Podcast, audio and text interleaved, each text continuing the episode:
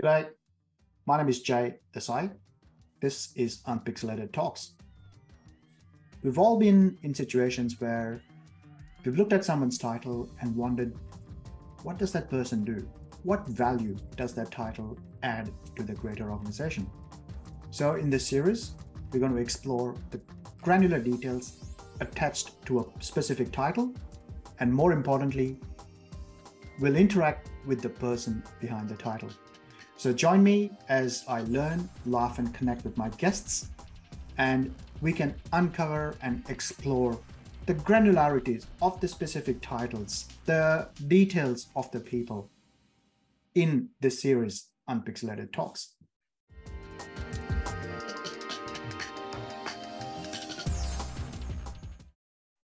My guest today is a good friend and currently my colleague, Peter Marelas. Peter has had an amazing career in IT. He currently serves as the chief architect at New Relic. Peter has worked in the industry for over 25 years. So, where one can arguably say that he's seen it all. So, welcome, Peter. It's an absolute honor to have you on the show. Now, handing the mic over to you for your version of your introduction. Hey Jay, good to uh, good to be here, and it's an honor to be your first uh, first guest for this uh, new podcast, Unpixelated Talks. Really excited to uh, to be part of it and hear other people's stories as well.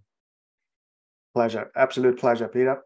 Now, I I understand uh, your role is that of a chief architect. I've worked with a lot of architects in the past, but for our listeners, can you please explain what does the title chief architect entail? Yeah, I think it's one of those roles where it's a bit of everything. Um, to be honest, there's there's there's really three types of chief architects in the in the industry. There's one that's you know works for product and engineering, right? So they work on the architecture for the products and services that a company takes to market. Then there's a chief architect that may work with a customer in the post sales in a post sales capacity right. where they're helping them architect their their solution. Right. For me, I'm actually in a pre-sales capacity, which is a little bit different. And you know, fundamentally, what I do is I, you know, I help uh, deliver technical leadership for the company and provide guidance. And a lot of that guidance is a mix of technical and business, and yep. also market. So, what does the market uh, think of the company um, do people understand our value proposition in the market? Do our customers understand it?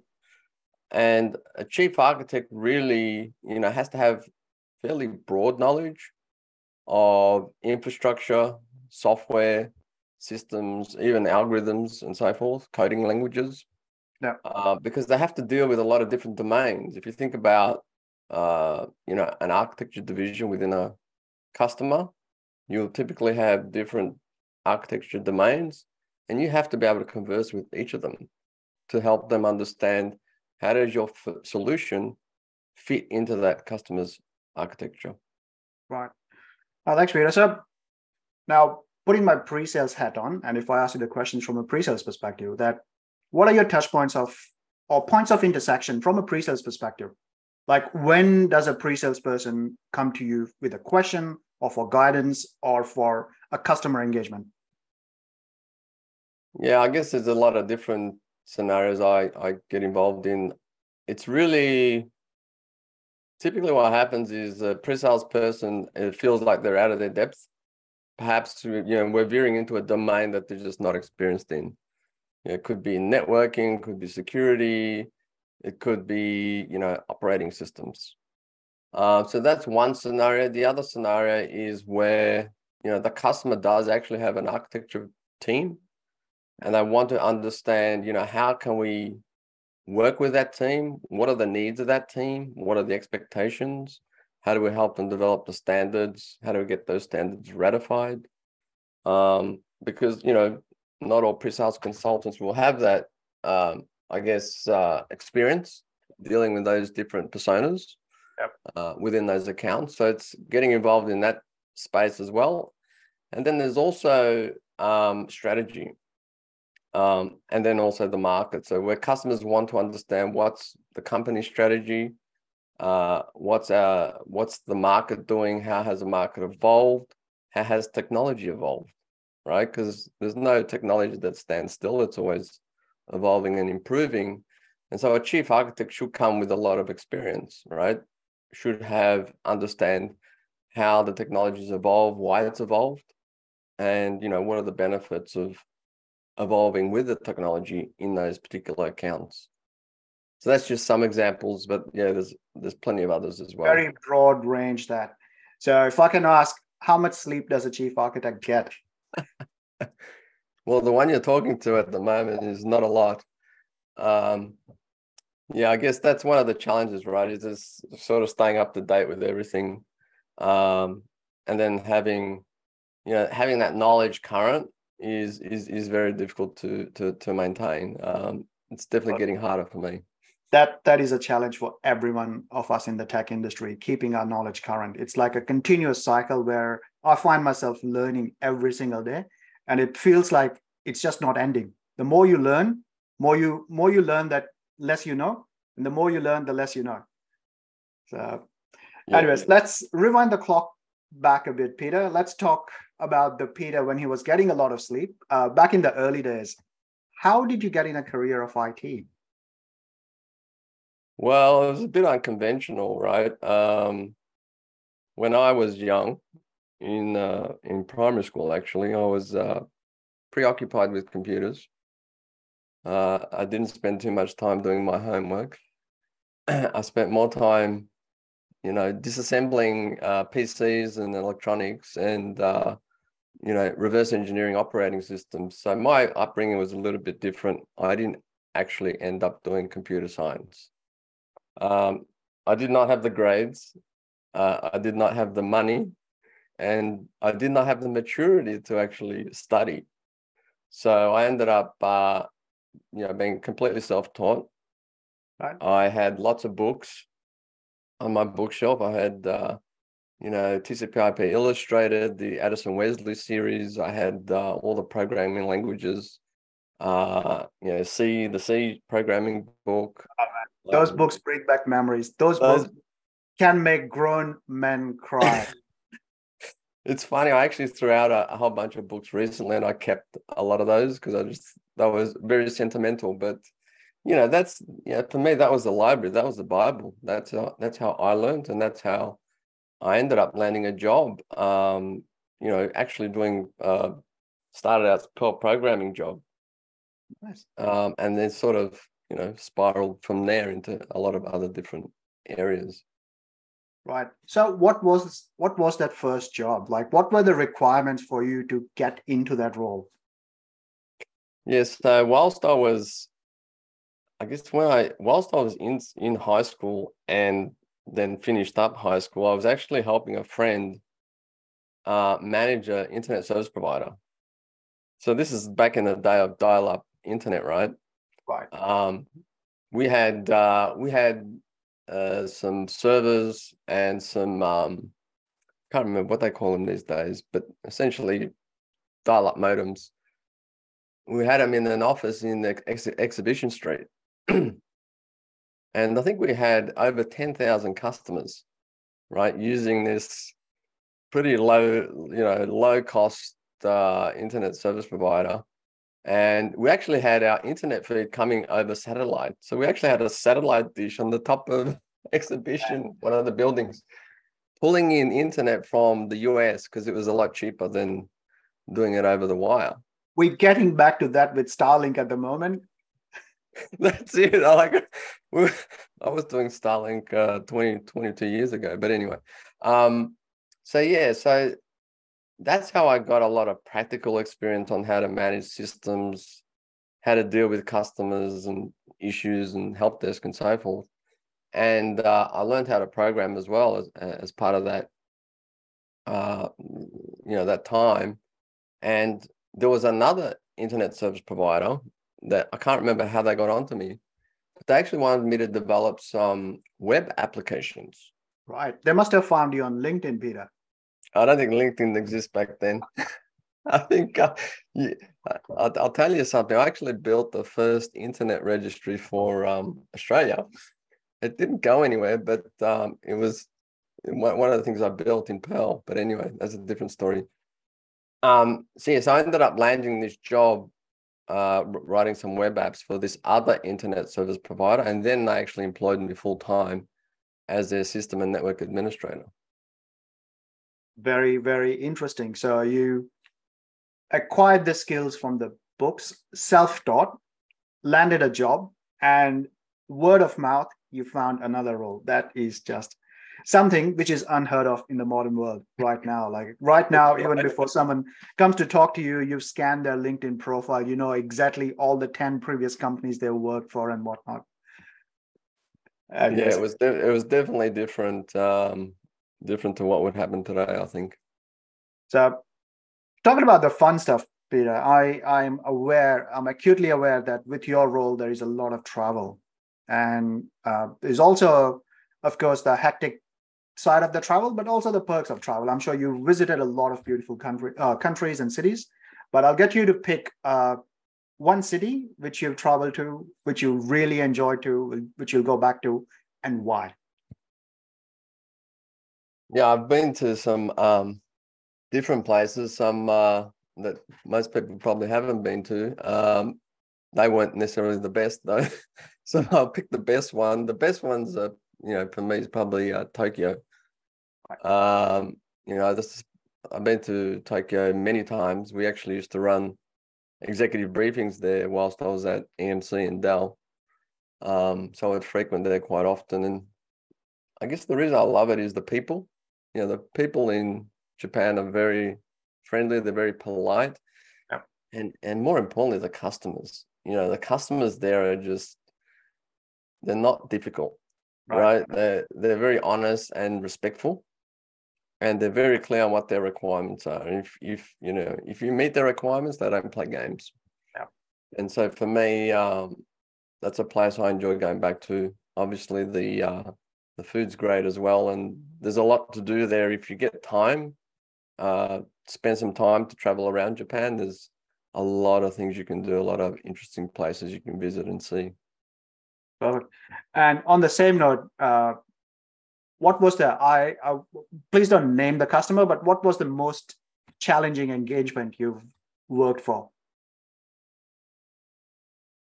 The most challenging engagement um, was actually Australian customer. I went and then um, it was a, I think it was the largest um, IT project in Australia at the time.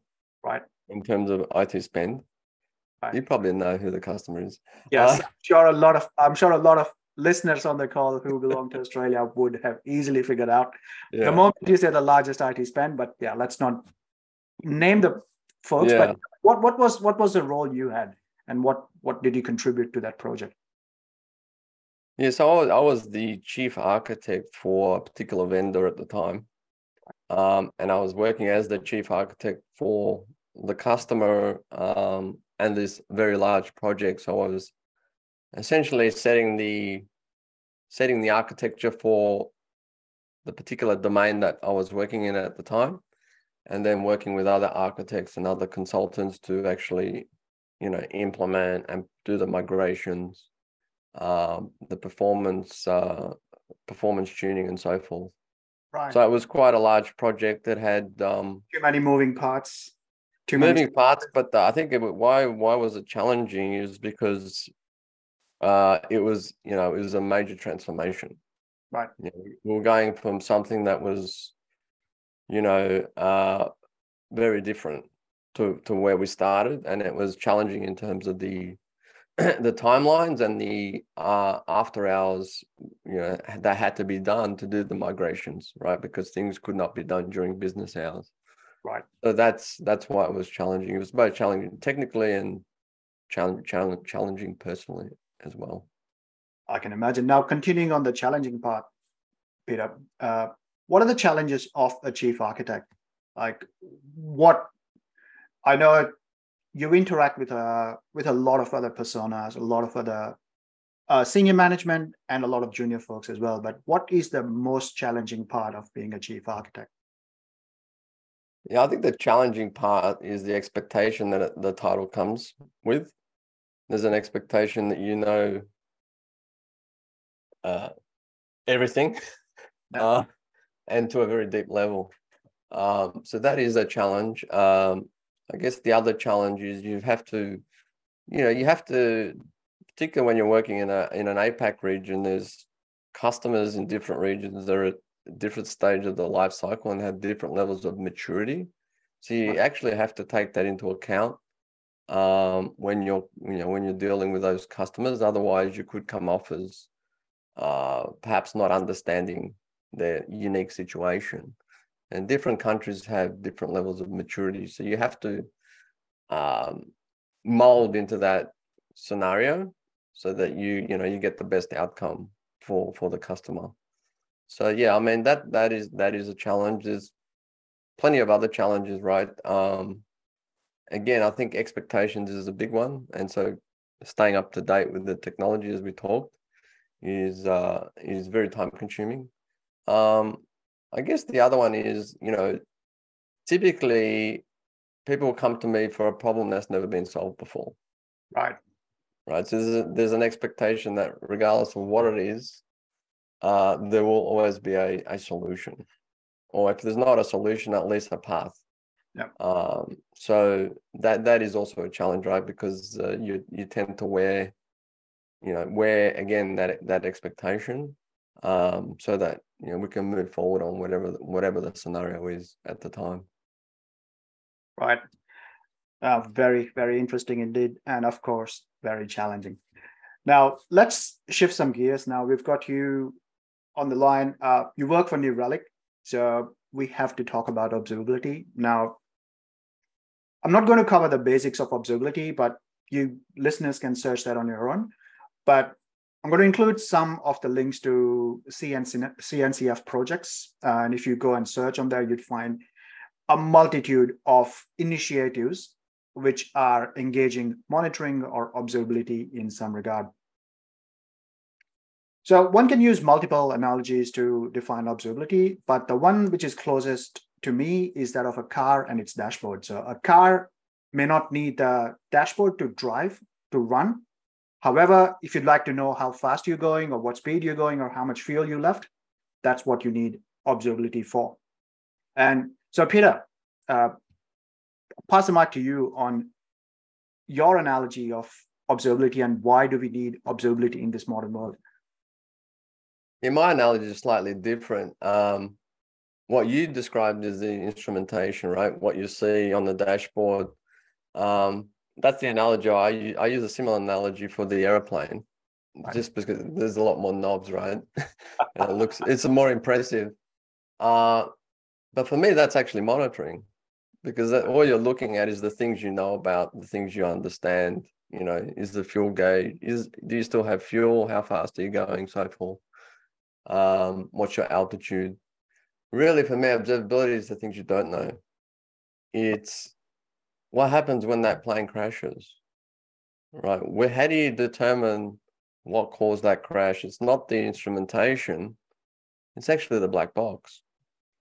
The black box in the plane that's been recording all the signals, you know, 24 by 7 in the event that something unexpected actually happens you should be able to explain it and so for me that is the true definition of observability it's, it's being able to solve problems you've never experienced before without necessarily having planned for them right Right. and monitoring has an implied assumption that you you've planned for it you've seen it before therefore you're monitoring for it um, but doesn't necessarily mean you're going to be able to address uh, every scenario and every every problem in the future. So that's really the, I think, um, the definition of observability. Now, why is it important? Um, it's important because if you know we go back 20 years, infrastructure, software, the way it was built and developed was way easier than it is today. You know, back then we had a couple of languages we had you know didn't really have the cloud not much was distributed right everything was scale up not out um didn't have that many engineers working on one pro one, one project at the, at any one time and we didn't really have that many users accessing our software, right? We didn't have, you know, mobile phones were really expensive back then. Um, so, you know, everything's just turned upside down now. Yep. Everything I've just said is the opposite today. Everything's distributed. Everything's polyglot.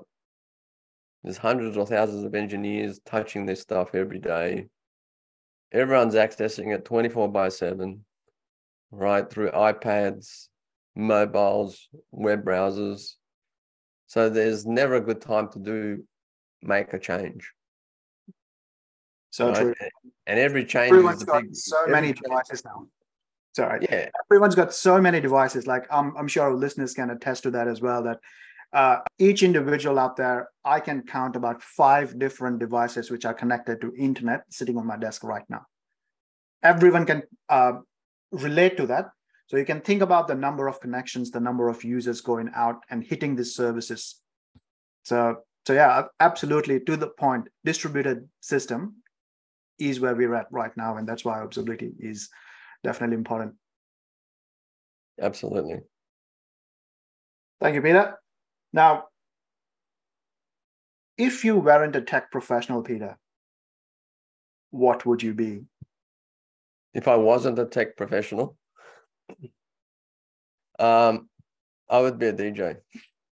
that is classic. I did not see that coming. DJ, do you have a mixer?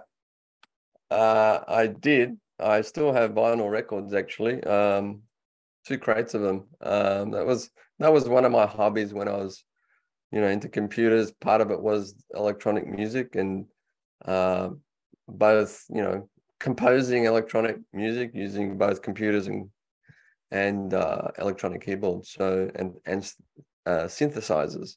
Ah, So, so- yeah, I was into that early early on, but what I realized is that it didn't make enough money. So, so I ended up, uh, you know, sort of ditching that and um, going full steam ahead into IT. Fair enough. Now, synthesizers brings back memories. I think was it Blue Monday? One of the start of the That's one of them. yeah. era in in the music. Now, what would be your coaching for young professionals in IT right now? And now this is a two-folded question. So, number one, what is your advice for the young professionals, and also advice for people within the industry looking at uh, adopting uh, or working towards the title of a chief architect? Yeah, I guess um, be patient. It will take time, right? I think these days, um, yeah, there's an expectation that you know these things happen quickly, and certainly that has not been my experience. Um, I guess for me, it's for someone that's sort of just starting out. Um, you know, one of the things I would say is surround yourself with smart people. Right.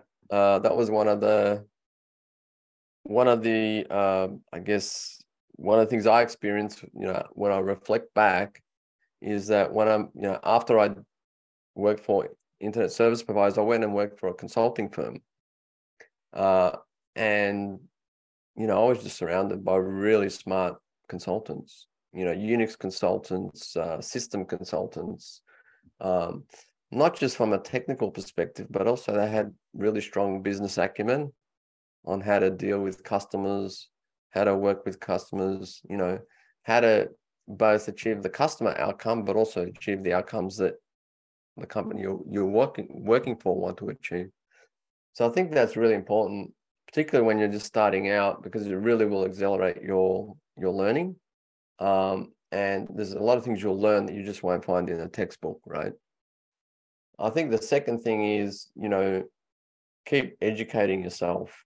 Like, don't wait for the company to educate you. Pick up a book, um, do a course, you know, educate yourself because if you want to build credibility with customers, I think what customers really gravitate towards is people they can learn from, right? Things that they can learn from quickly without having them to go do the level of education that you've done. So that's a, a second one. I think the the third one would be um, instead of going straight into pre-sales, so if that's your objective to get into pre-sales, my advice is start in post-sales. Mhm. Actually learn the way of building things and implementing things for customers, because then you actually get a much better appreciation for for customers and what they go through, right? What are the processes, the policies, uh, and the cultural issues that you actually have to deal with when you work with a customer on a project to you know to architect to implement design something right? You'll get a better appreciation for that um, and you'll become a lot more credible in in a pre-sales capacity because you're going to be able to relate to to that customer a lot more because fundamentally what does pre-sales do? They you know they convince the customer to you know buy and implement your products and services, but fundamentally it's the customer that has to go and implement them. So if you have experience in that, then you just become a lot more valuable to that customer without necessarily having to implement it for them. You kind of give them a head start. Um, and then another two things I strive to do is do your best every time. Right. You know, I, I say to people, you know, whilst you're starting out, don't cut corners uh, do your best, and then also pay attention to detail. Um, I find that uh, when you pay attention to detail, you de- deliver better outcomes for for the customer, and they really appreciate that. Right? Customers don't want to go back and forth on conversations or projects or implementations. Right? They don't have the time, so you really have to be sensitive uh, to that and deliver your best quality and your best work.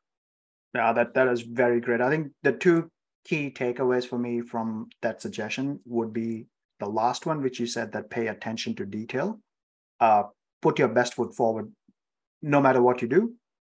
And the second one, which resonated really well with me, is that every good pre-sales person I have ever worked with have always had some experience working in post-sales. They've always been consultants delivering solutions at customer sites at some stage in their careers and then they have moved on to pre-sales. So they are the ones who have been amazing pre-sales uh, professionals.